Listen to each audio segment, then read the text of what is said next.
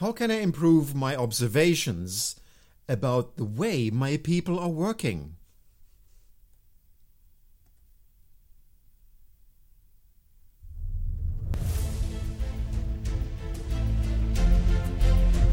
Welcome to the Power Hour. This is your Power Hour where you can discover something. Perhaps in this Power Hour, you can discover something that you already are doing and you get the confidence of doing something really good. Perhaps in this Power Hour, you have an idea about something you could start doing. Or could it be that in this Power Hour you notice something that you could be doing a little better? Maybe in this power hour, you discover what is holding you back and you have a breakthrough and start doing something totally differently. This is your Power Hour with me, your host, Coach Colin, and I am your skipper on your journey in mastering your leadership.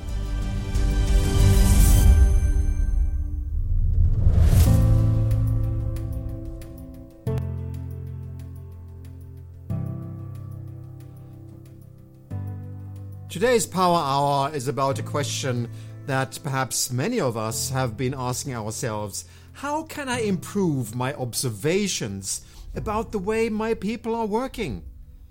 Aren't we all challenged with this type of situation? We would like to know how our people are working, we would like to help them so that they can be better.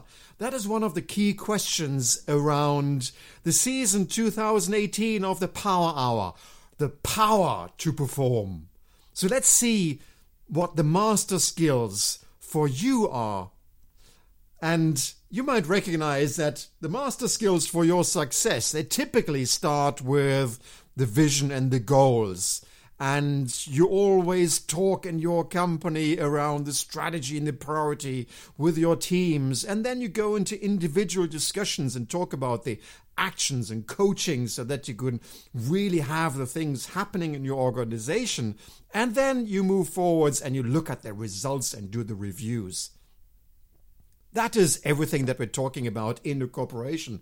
But in fact, sometimes we have to be a little more focused on the detail and step inside and understand what was this again about the visions and the goals? What is really the purpose to do these things? Well, you want to create a bold vision, an idea that everybody buys into and everybody would like to participate and you would like to check where your people are with some kind of work blueprint so that you know where you need to improve and where your strategy has to take that leverage. And you would like to you know plan the actions forward so that you really change something in the behavior going forward. And finally you would like, like to do a fast review so that you really capture all those changes that are really happening so, where does the observation then come in?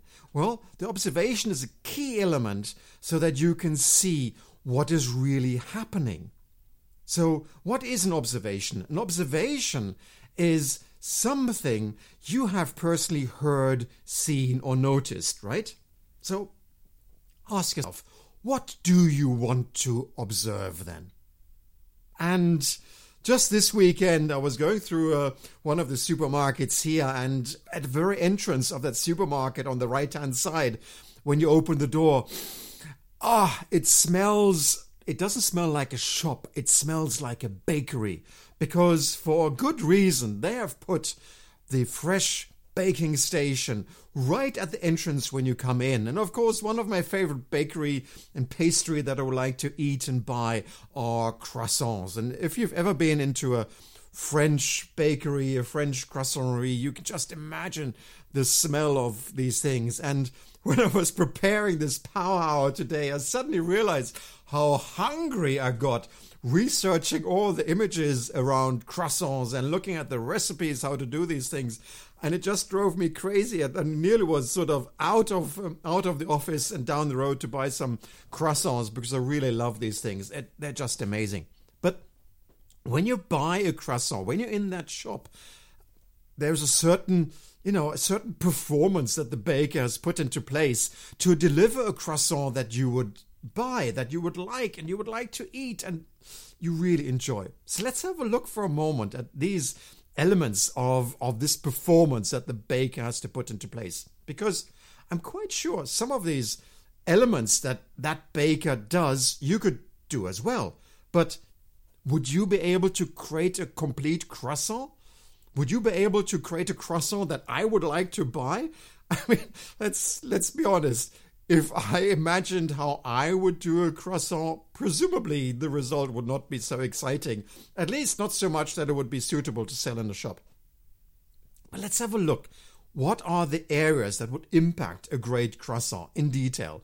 Well, the first thing that you would want to do, of course, you would, you know, want to collect the ingredients. There's there is the flour, there's the milk, there's the butter, the salt, and the the um, the raising agent, and these types of things that make a good dough.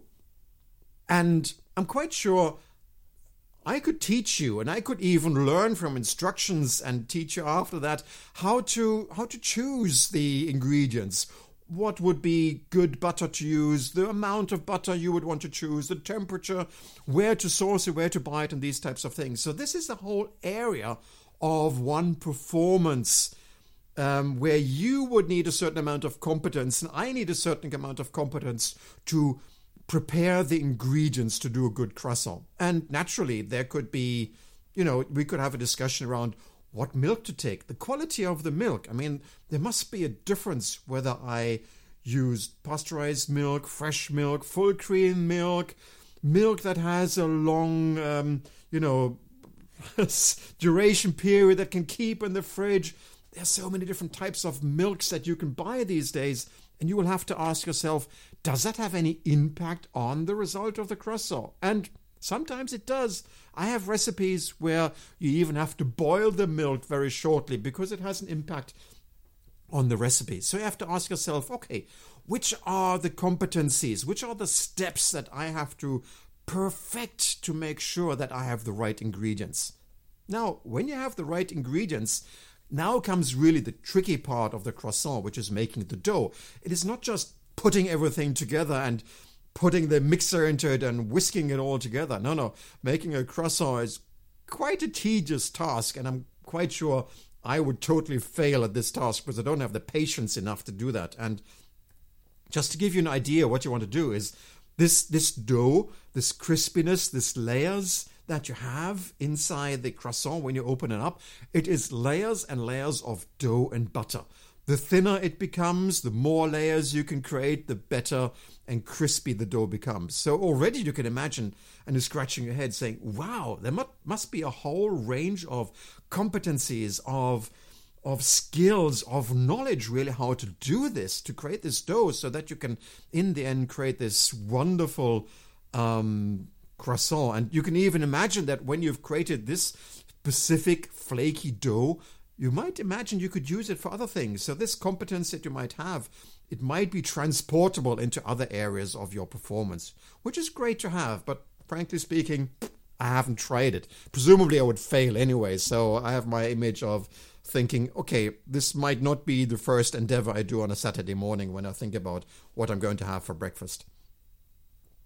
But would you agree that there must be a certain series of steps that you want to put into place where you want to start first um, before you do something else. So you might want to, I don't know, take the dough and prepare it a little bit so you don't roll out everything together. You might want to prepare the butter in a certain way so that you can create these different types of layers. So there must be a certain sequence of things to make exactly this step.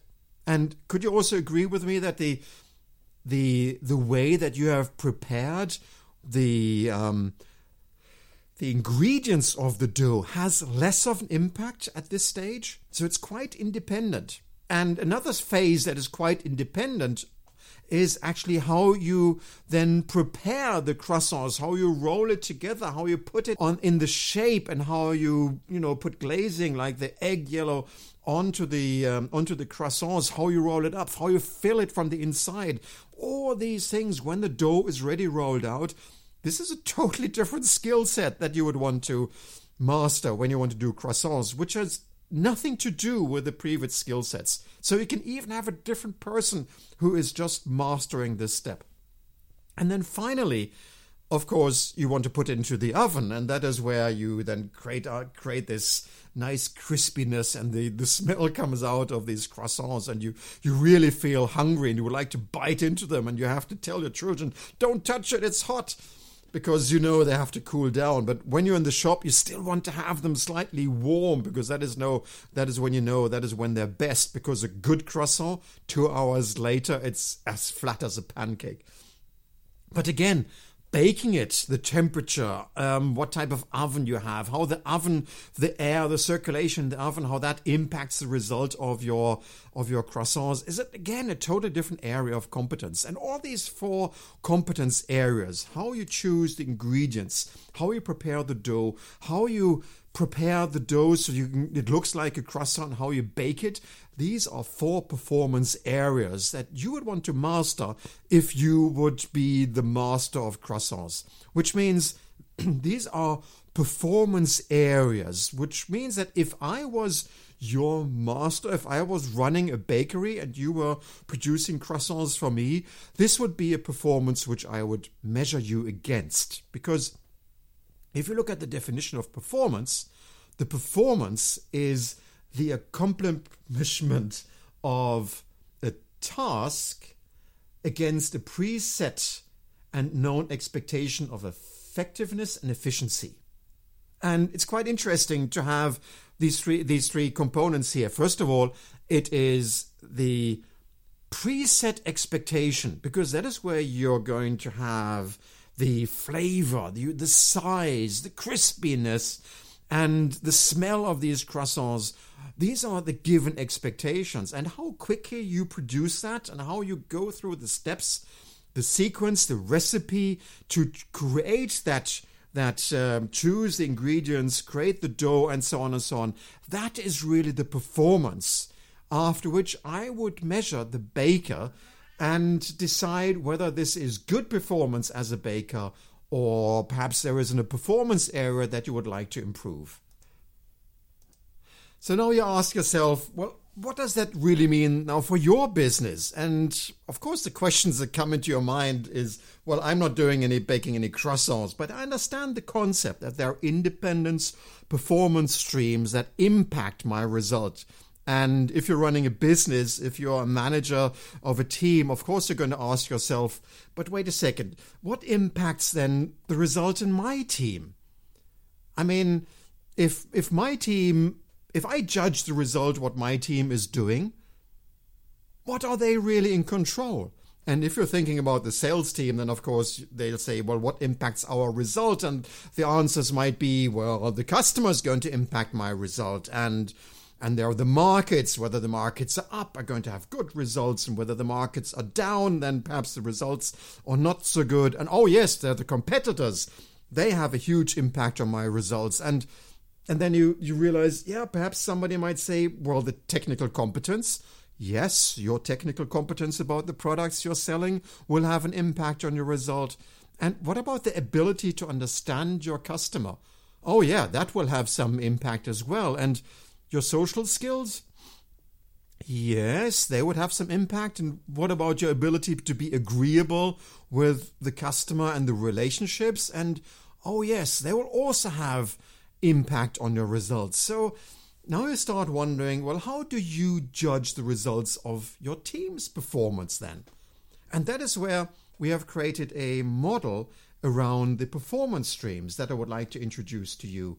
Because the concept of the performance streams is interesting out of that respect, because you can create your own performance streams on all types of businesses that you have when you take a result that you would judge and think about well, what really impacts that result? So if you're, for instance, if you're in technical sales, then of course we can take this example because that is where you would like to think about. Well what really how would you judge the sales? How would you judge the performance? And the first thing that we'll think about is of course well i'm going to judge the technical solution that my team sells and uh, brings to the customer. Great. And of course, you would want to understand that when you judge the technical solution that preferably you want to have a technical solution that really wins over the competitors that fulfills the customer needs and all these types of things. The other thing that you might want to consider when you judge the performance of your team is of course the the decision around whether this is good business you want them to bring home solid business with a good value and a good margin so that you, you feel that their time is worthwhile. Great. The fourth thing that you might want to consider is that, of course, in this process of dealing with a customer, that you want to be sure that the uniqueness of your offer, the value of your offer is really communicated to the customer so that you can defend on the price, you can negotiate a good price, and you, you really get the feeling that this is a win win situation. The customer is getting a good, uh, good value and you're getting a good price. And finally, what you will want to consider around the performance is the fact well, how are we organized to, to complete this thing? How are we you know, how much time are we spending to ensure that we get the deal, that we get the opportunity, we close the business? How much time are we going to spend in making sure that we push it through our system and deliver to the customer? Because the more time we spend on it, the less a good deal it becomes. And which is part of your judgment around the performance. So there are a number exactly here four areas of performance, four streams, four sequences of performance that will impact each and every area which you're going to judge. So it would be great if you were very clear around these performance areas so that you could even share that with your team and say, look, we need to be better at X. And to be able to be better at X, you have to improve this and this and this step, which means that if you want to be better at creating the dough for the um, for the croissants, you would be good. You want to be good at rolling out the dough. You want to be good at making making thin layers. You would want to be good at folding it and all these types of things in a specific sequence. So back to the technical sales. What would that mean here? Well, there's a performance stream around the technical side of your offer. And if you want to write down tech on the left hand side of a piece of paper, T E C H, because I'm going to show you those steps, the tech of, um, of your offer. Because the first step that you want to do is, of course, you want to understand the technical needs of your customers. You want to make sure that it's documented and understood. Because you can't take the second step, which is the E, which is you can't take and do the estimation of the chances whether you're going to win this deal if you have not understood it completely, because there would be surprises. And the third step that you would want to take is that you would want to confirm the criteria for the customer's decision and, and the investments. Because only when you then have documented and understood and you've estimated that you really can win this case, that is when you can you're interested to confirm that the customer is actually going to buy. And finally, in the fourth step, you might want to give the customers a heads up, which is the H from a TECH, the heads up for the customer about the value of the offer of your solutions that he's going to get. Because this will then already, you know, pave the way so that the customer gets the feeling this is really on a technical uh, level this is really the opportunity for me to get this solution. So these are the four steps and you don't want to get these four steps muddled in the sequence. You don't want to skip a step because it is not going to secure that side of your performance. So this is the technical side of the opportunity. You want to understand the documented technical needs, you want to estimate the chances to win, you confirm the criteria of the customer's decision, and you want to give them heads up of what he's going to get. So, what's the second side then? The second side is you want to you want to have good decisions on this deal. And a good decision, and guess what? You want to write down on the left hand side of your notepaper G O O D for good because there are four steps in there that you want to make sure you and your team do so you don't miss out in that sequence of creating a good decision.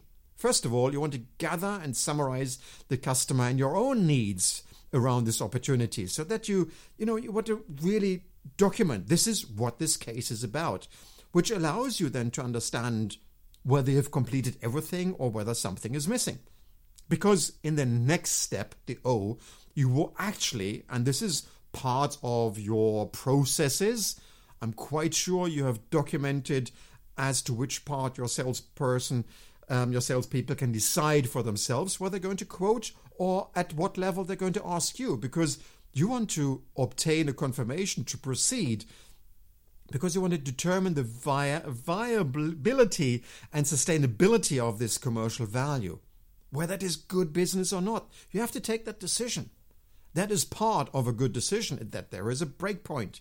And then, of course, the when you've decided that you're going to take this business, you want to have this business, then you're going to prepare the the um, the business for the customer, which means you want to organize the overall value of all the benefits of this opportunity for the customer, so that you can explain it to him, so that he he in return feels that there is really value behind this, and finally drive the opportunity home that you really win the business. These are the four steps that will help you get good decisions and these four steps, again, you don't want to skip any of those because every one of them has a certain sequence to make sure that, you know, you don't want to take a decision, obtain the confirmation that you want to proceed on this business if you have not documented and gathered all the information.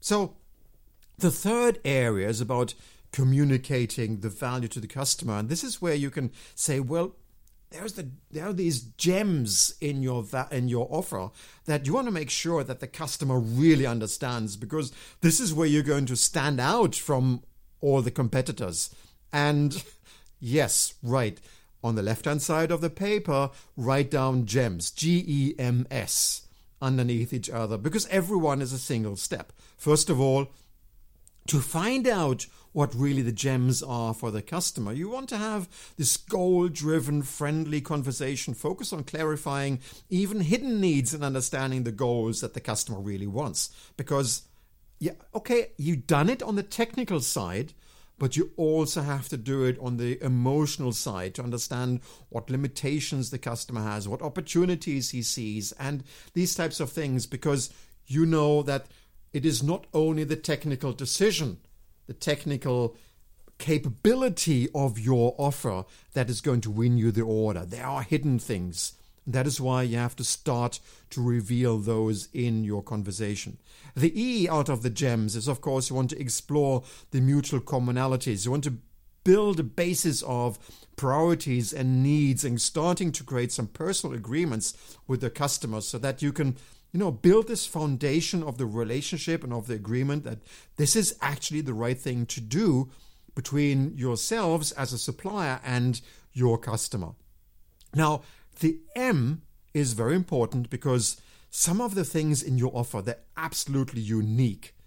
And some of the needs that the customer has is absolutely specific. And you want to match them. That is the m. You want to match the uniqueness of your solution to what is required um, from the customer. And again it is not only the technical side. There are other things there might be terms of delivery. There might be support to get things started. There might be education. There might be some personal issues where the customer feels, you know, a little hesitant, a little afraid of choosing you as a supplier. And that is where you want to match your ability, your uniqueness with what the customer is really looking for. And then finally, S is naturally you want to solve last minute hindrances like objections so that you really can close that deal, close that opportunity effectively. And this is these are the gems. This is how you how you bring out the gems of your offer because you cannot find the gems if you haven't done the first step properly, which means you cannot find and communicate the gems of, of the value of your offer if you have not had the goal driven and friendly conversation, if you have not understood and explored around what the commonalities are. So that is why the GEMs, the gems, are important to reveal step by step. And finally, in judging the performance um, of your team, you, you will be looking at the time it takes to do these things. And that is where, of course, you're going to look into self organization opportunities. And that is where, yes, you are going to write TIME, time, on the left hand side of the paper, because there are four things that you'll want to have a look at in detail. The first one is the targeted customer. Does that really match the sales goals? Because nothing is worse than spending time on a customer and an opportunity where you say, that's not our priority. So the first thing that you're going to judge is is this customer target targeted? Is this business targeted? Is this in line with our strategy? And so on and so on. And if it is not, well, then of course you want to guide the the information, guide the um, the choices that your people make around this area to make sure that they spend the time where they should be spending it. And naturally, then you want to see well, okay, are they investing their time based on the targets? That is the I uh, when it's about saving time, and the M is about do they have a manageable and visible plan around the activities and the opportunities that they're following up? You know, people can have things in their head, which is great. I, I love to have things in my head. I love to have on the minute feeling that this is important to me. But let's face it, in the bustle of the priorities and changes and challenges that we have every day, I cannot remember everything. So I have to have some paper planning. In the chaos of the day, I have to anchor myself and go back to the planning and ask myself what was really the most important thing here today and that is where you want to make sure that even your people they manage a visible plan of their activities and finally you want to ask them to evaluate their planning versus the goals i mean did did they succeed in the sense of um, were they efficient? Were they effective in getting the goals? Were they efficient in the time they were spending on these types of things to winning the business? Because we always like to compare ourselves to to our previous results so that we can have a sense of progress because that sense of progress allows us to flourish to develop and develop motivation specifically. So these four areas these are performance streams which are important for you as a manager to observe and to to know. So when you are out in the field and you observe your your team you know exactly what to observe because you might now think wow well, that was quite a lot it's about the technical winning the technical side of the solution getting good commercial decisions the gems to communicate and the time yes it is a lot but now is the trick I don't I wouldn't expect anybody to observe everything. Because I would expect you to look at that croissant and say, either this is great, let's move on, or you would say, hmm, this croissant needs a little more work on. If we want to sell more croissants, let's see how we can improve our performance in baking croissants. And you would then make a choice and say, okay, which one of these performance streams do I need to improve? We know that they all lead to better results, but you can't do everything at once. So rather than messing up the whole recipe and changing things and not being in control to see how that impacts the result, I'd say, which part of that impact area would you want to improve? Which performance stream would you want to observe? That is going to make the difference. Which means that you would want to choose out of those four performance streams which ones do you want to observe right now? Is it the going to win and secure the technical part of the solution? How are you going to improve that you take good commercial decisions? Do you need to be better at communicating the gems of your offer so that you can you know, really show the value of what you have? Or is it that you want to save time on these types of things so that you can do have time over to do more business? Because yes, all these things lead to better results, but you can only change one at a time if you want to be in control of the changes. So that is why, to make this happen, we have created a unique type of workshop. where we discover together with you your work blueprint. And that is what we're going to look at right now, what these elements are.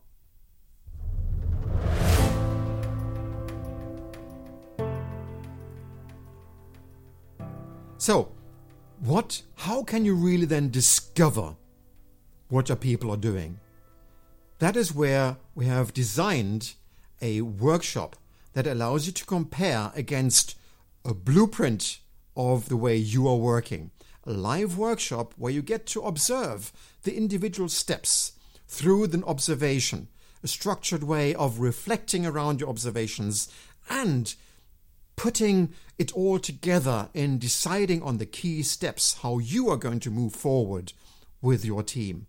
These are the four elements of the workshop blueprint.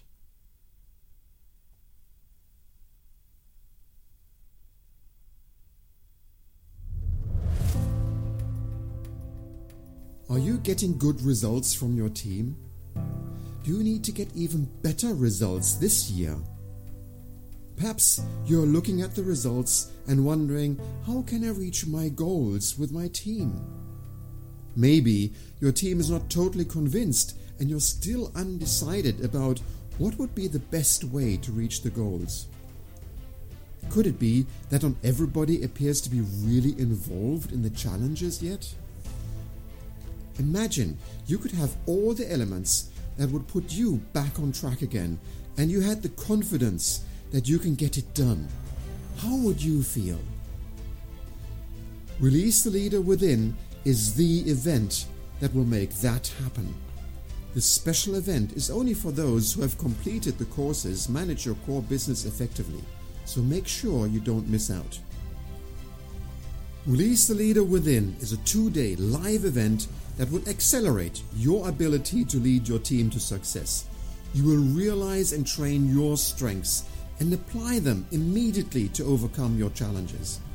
You will break through from what is holding you back so that you can release the true leader within you and reach your potential as the leader of your team. This very special event will show you step by step how to redesign the key elements of your leadership in your ability to manage your team's process for optimum performance in your leadership skills and the use of your mind and spirit so that your new results are permanent and lasting. So don't miss out to sign up for Release the Leader Within.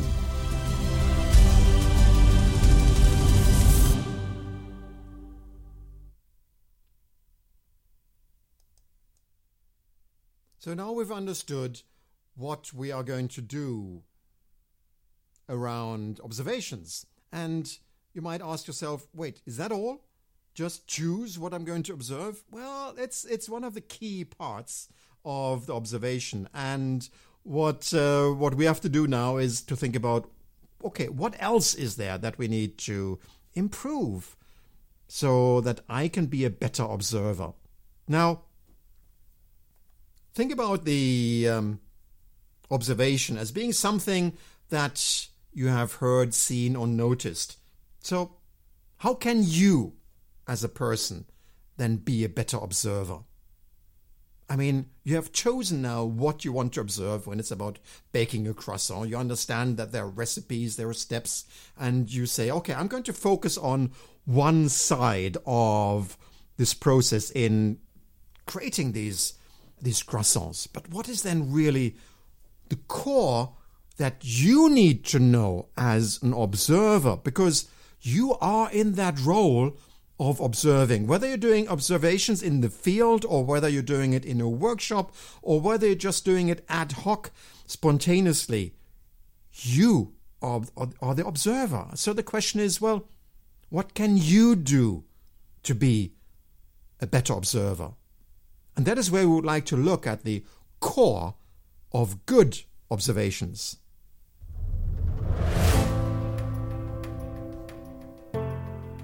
So, what is the core of good observations? Well, first of all, as we've already discussed in the first half of this power hour, is you want to choose your perspective. so that you don't get overwhelmed with the amount of information that you um, that you will encounter when you start doing observations. The second thing is that of course you want to obtain the best observation.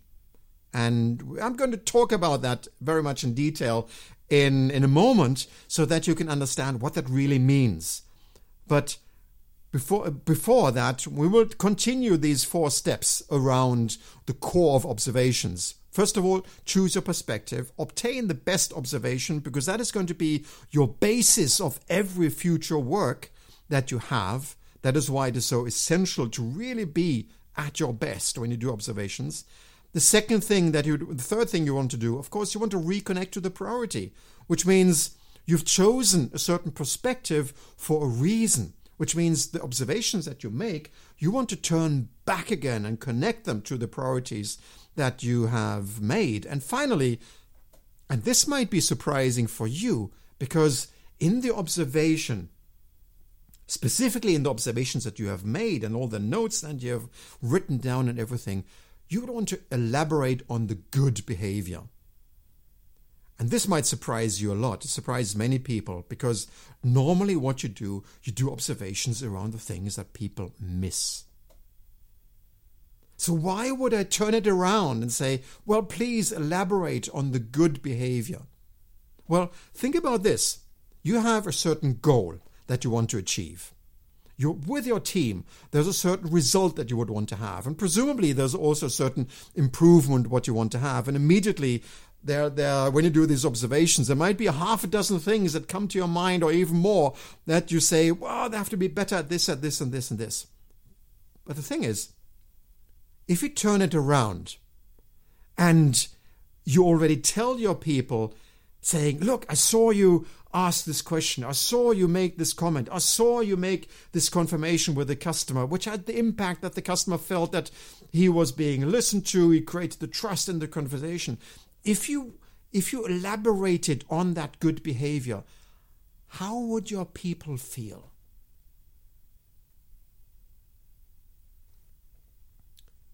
If you elaborated on the good behavior in your observation, how would that make your people feel? They would already feel that they have gotten halfway. Just imagine. They know that they can be better, but you're giving them the opportunity to feel encouraged, to feel confident, to feel good, because you give them the feeling that they've already come halfway. They're already doing stuff in a great way. They're already doing good behaviors. They're already having an impact on the results you're trying to achieve, you're trying to improve. Which means the motivation to add more things into their basket of behavior is it's it's open doors. They will just ask, "Oh wow, I'm already that good. What else can I do to become better?" That is the opportunity you have with focusing on the core of, of the observations. So, in detail, what is in this training when we do the workshop blueprint training? Let me step you through the core of that training so that you can understand how you are going to be a perfect observer. First of all, yes, we did talk about you want to choose the area of observation so that it works even for field observations. It could be one of those four areas. It could be the technical side, the good decisions, it could be the gems, it could be the time. You choose. That's the first thing. Choose your perspective. The next thing, of course, you're going to observe as much as you can. And it's easier said than done. And I'm going to share a tool in a minute that will highlight those points that you want to stay focused on. But for the time being, let me say that much. There are observation lists, which means depending on the phase of or the stage of the workshop you're in, you can have a list in front of you where you can fill in what the dialogue that is happening, where you fill in as much as you can, every word, every everything that you see and note and hear. What is one person doing? What is the other person doing?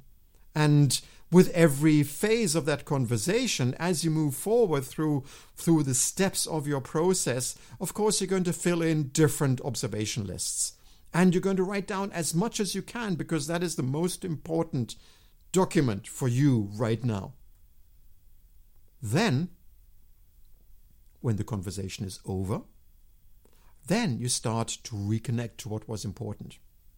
And that's you think okay fine i can i can do that. But again there's a tool that will help you to do that.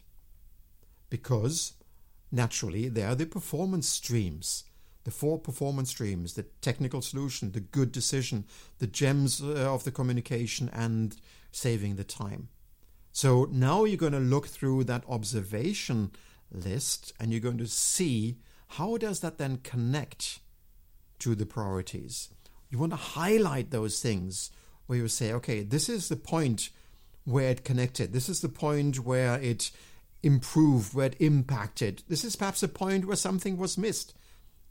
You're just making your notes. You're just reflecting around yourselves, reconnecting to what was important for your business.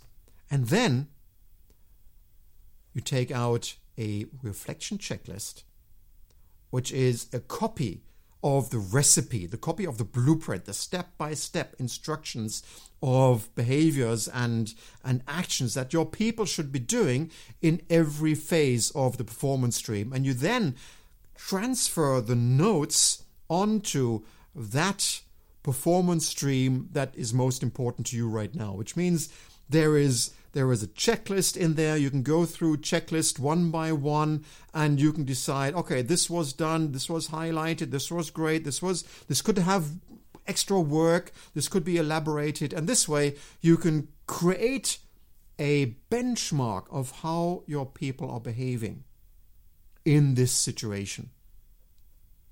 And you can highlight every time it was good behavior. So that when you reflect with your individual with your with your people around how it went you have a protocol for yourself so that you know exactly what were the steps going through this conversation. Now the biggest thing for you is not the conclusion that you make but the quality of the observation. That is why I'm going to highlight one more time how can you increase the quality of your observation? Because you want to be best at it, right? And to be best at it, and hey, you might want to take a pen and write B E S T on the left hand side of your piece of paper so that you can really follow up and make sure that the next time you do it, you have that piece of paper in front of you and you can really be best at it and, and follow it step by step. Because the first thing you would want to do is beware, beware of yourself. What does that mean? Well, of course, you have a certain amount of expectations, you have judgments, you have things going around of your head, and frankly speaking, you will want to be much more concerned about yourself when you get into the situation of the observation than the person that you're going to observe. Because you want to understand that your mind is going to play a game with you. Yeah, because it limits your ability to be rational because you're going to you're going to be drawn to different types of events you're going to be drawn to different types of observations you're going to your mind is just going to go in different directions. And that is the first thing that you would want to know is where are you?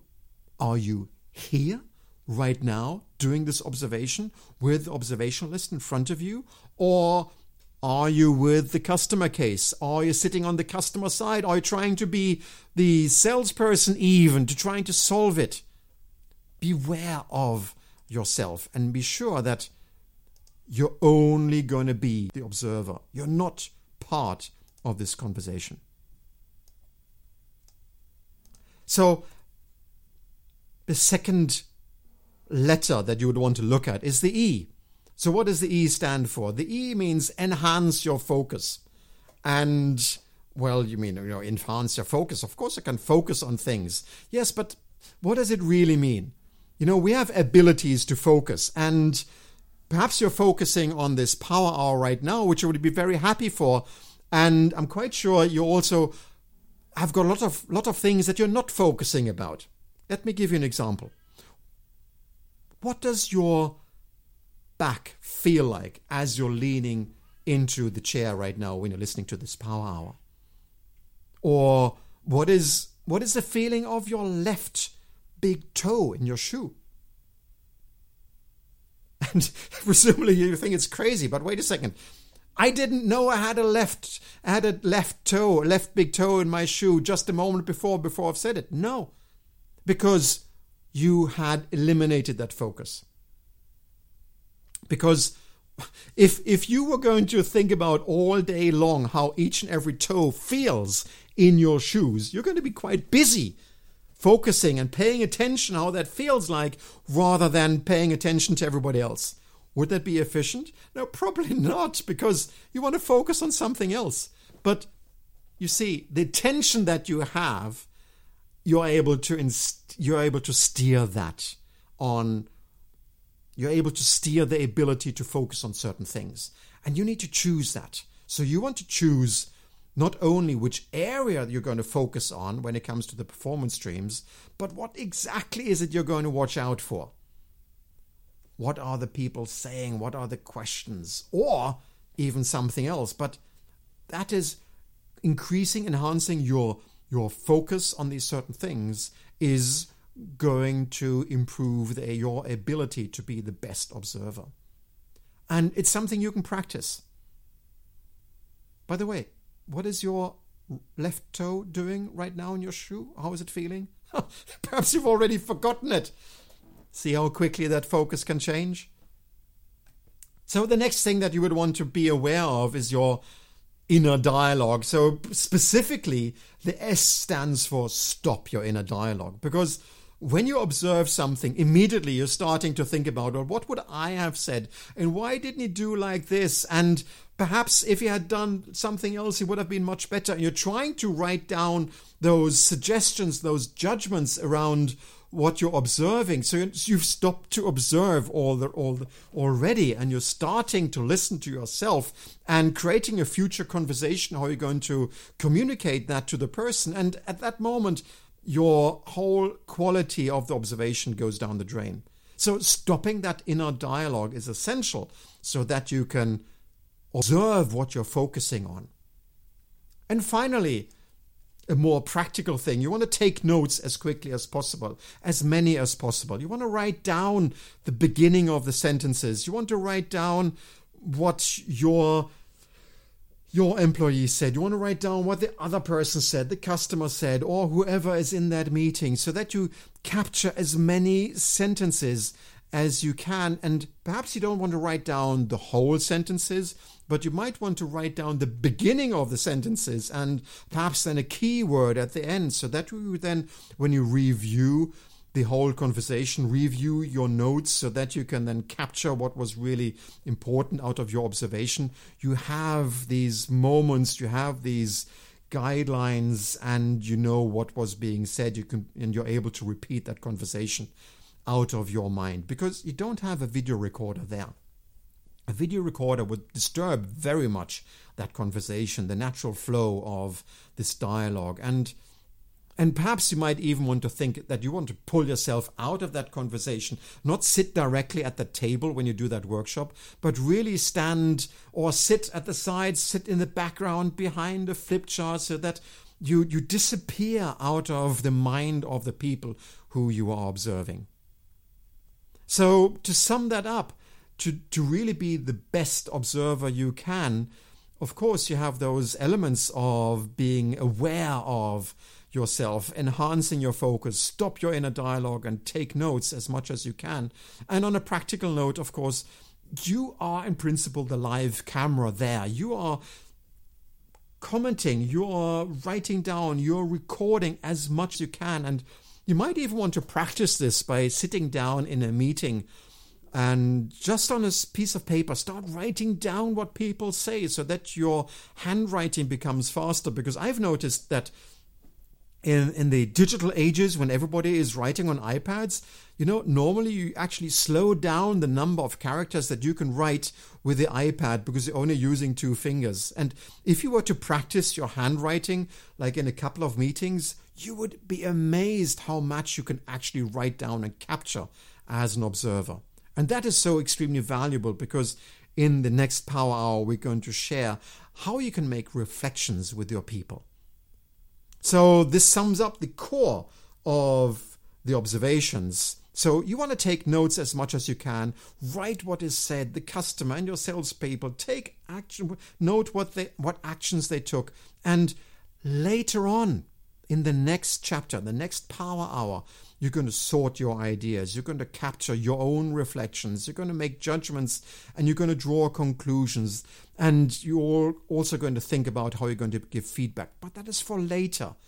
Focus on the observation and stop that inner dialogue of what is going to happen and how you conclude and judge all these things. Just focus on one thing the observation. This was the Power Hour with me, Coach Colin, the skipper to your leadership. And if you found something interesting during this Power Hour, why not just go over and press like? Or even share it with one of your peers, because we all want to be better. And it is very rewarding to see other people getting better around us. And if you have any questions about this Power Hour or around leading your team to success, just private message me, text me, get in touch with me on Facebook, or send me an email.